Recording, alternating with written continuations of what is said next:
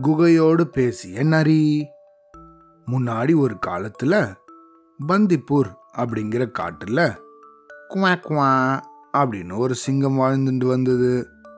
ஒரு நாள் இந்த சிங்கம் ரொம்ப பசியோட இருந்தது.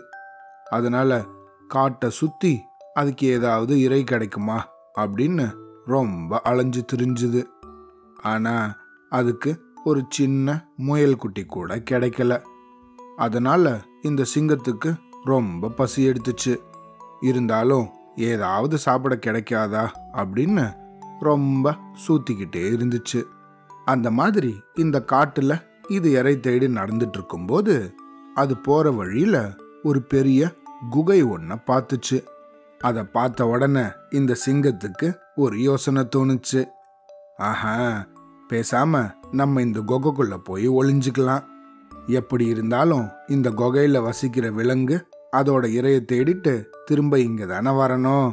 அப்படி அது வரும்போது அதை அப்படியே லபக்குன்னு பிடிச்சி சாப்பிட்டுடலாம் அப்படின்னு நினச்சிக்கிட்டு அந்த குகைக்குள்ளேயே படுத்துக்கிட்டு இருந்துச்சு.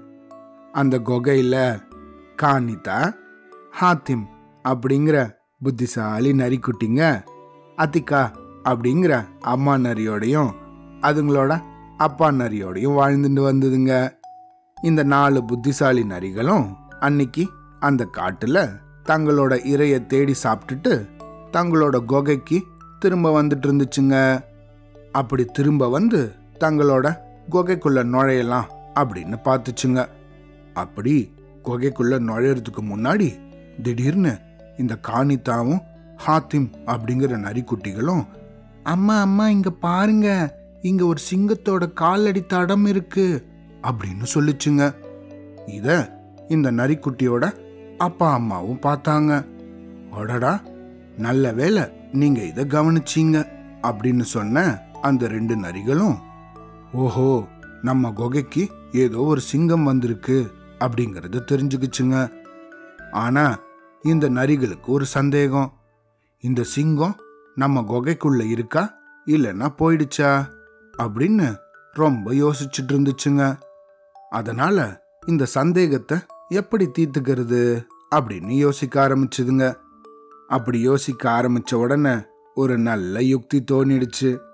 இந்த நரிகள் எல்லாம் குகைக்கு வெளியவே நின்றுட்டு இருந்துச்சுங்க உடனே ஒரு நரி அந்த குகையை பார்த்து ஏ குகையே ஏ குகையே அப்படின்னு கூப்பிட்டது. இந்த நரி அப்படி கூப்பிட்டதும் குகைக்குள்ள இருந்த சிங்கம் எழுந்து நின்னுச்சு. ஆஹா வெளியே ஒரு நரி இருக்குது அப்படின்னு அதுக்கு புரிஞ்சிடுச்சு. ஆனா அது யார்கிட்ட பேசுது அப்படின்னு கவனிக்க ஆரம்பிச்சது. வெளியே இருந்த இந்த நரி திரும்பவும் ஏ கொகையே ஏன் மௌனமா இருக்க? அப்படின்னு கேட்டுது. இந்த சிங்கத்துக்கு ஒண்ணுமே புரியல. ஏன் இந்த நரி குகை கிட்ட பேசுது? அப்படின்னு யோசிக்க ஆரம்பிச்சுது. உடனே இந்த நரி திரும்பவும் ஏ கொகையே என் மேல கோவமா? நீ தினமும் என்கிட்ட பேசுவியே. இன்னைக்கு ஏன் என் கூட பேசாம அமைதியா இருக்க? அப்படின்னு கேட்டுச்சு. அப்போதான் இந்த சிங்கத்துக்கு புரிஞ்சுது. அடடா இந்த கொகை தினமும் இந்த நரி கூட பேசக்கூடியது போல இருக்கு. ஆனா இன்னைக்கு ஏனோ இது வரைக்கும் இது பேச மாட்டேங்குது அப்படின்னு நினைச்சிச்சு. வெளியே இருந்த இந்த நரி திரும்பவும் இந்த கொகையை பார்த்து ஏ கொகையே நீ பேசுனதுக்கு அப்புறமா தான் நான் உனக்குள்ள நுழைவேன். இன்னைக்கு நீ பேசாம இருந்தா நான் எப்படி உனக்குள்ள நுழைவேன்? அப்படின்னு கேட்டுச்சு. இதை கேட்ட கொகைக்குள்ள இருந்த இந்த சிங்கம் அப்படியே பதறி போயிடுச்சு. அச்சோ இந்த குகை பேசினாதான் நரி கொகைக்குள்ள வருமாமே.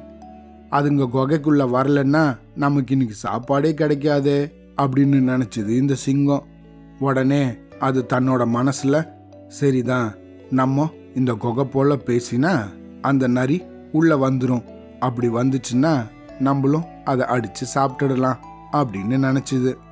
அப்படி நினச்சிக்கிட்டே ஏ நரியே நான் வேற சிந்தனையில் இருந்ததால உன்கிட்ட பேச முடியல. தப்பா நினச்சிக்காத. உள்ள வா.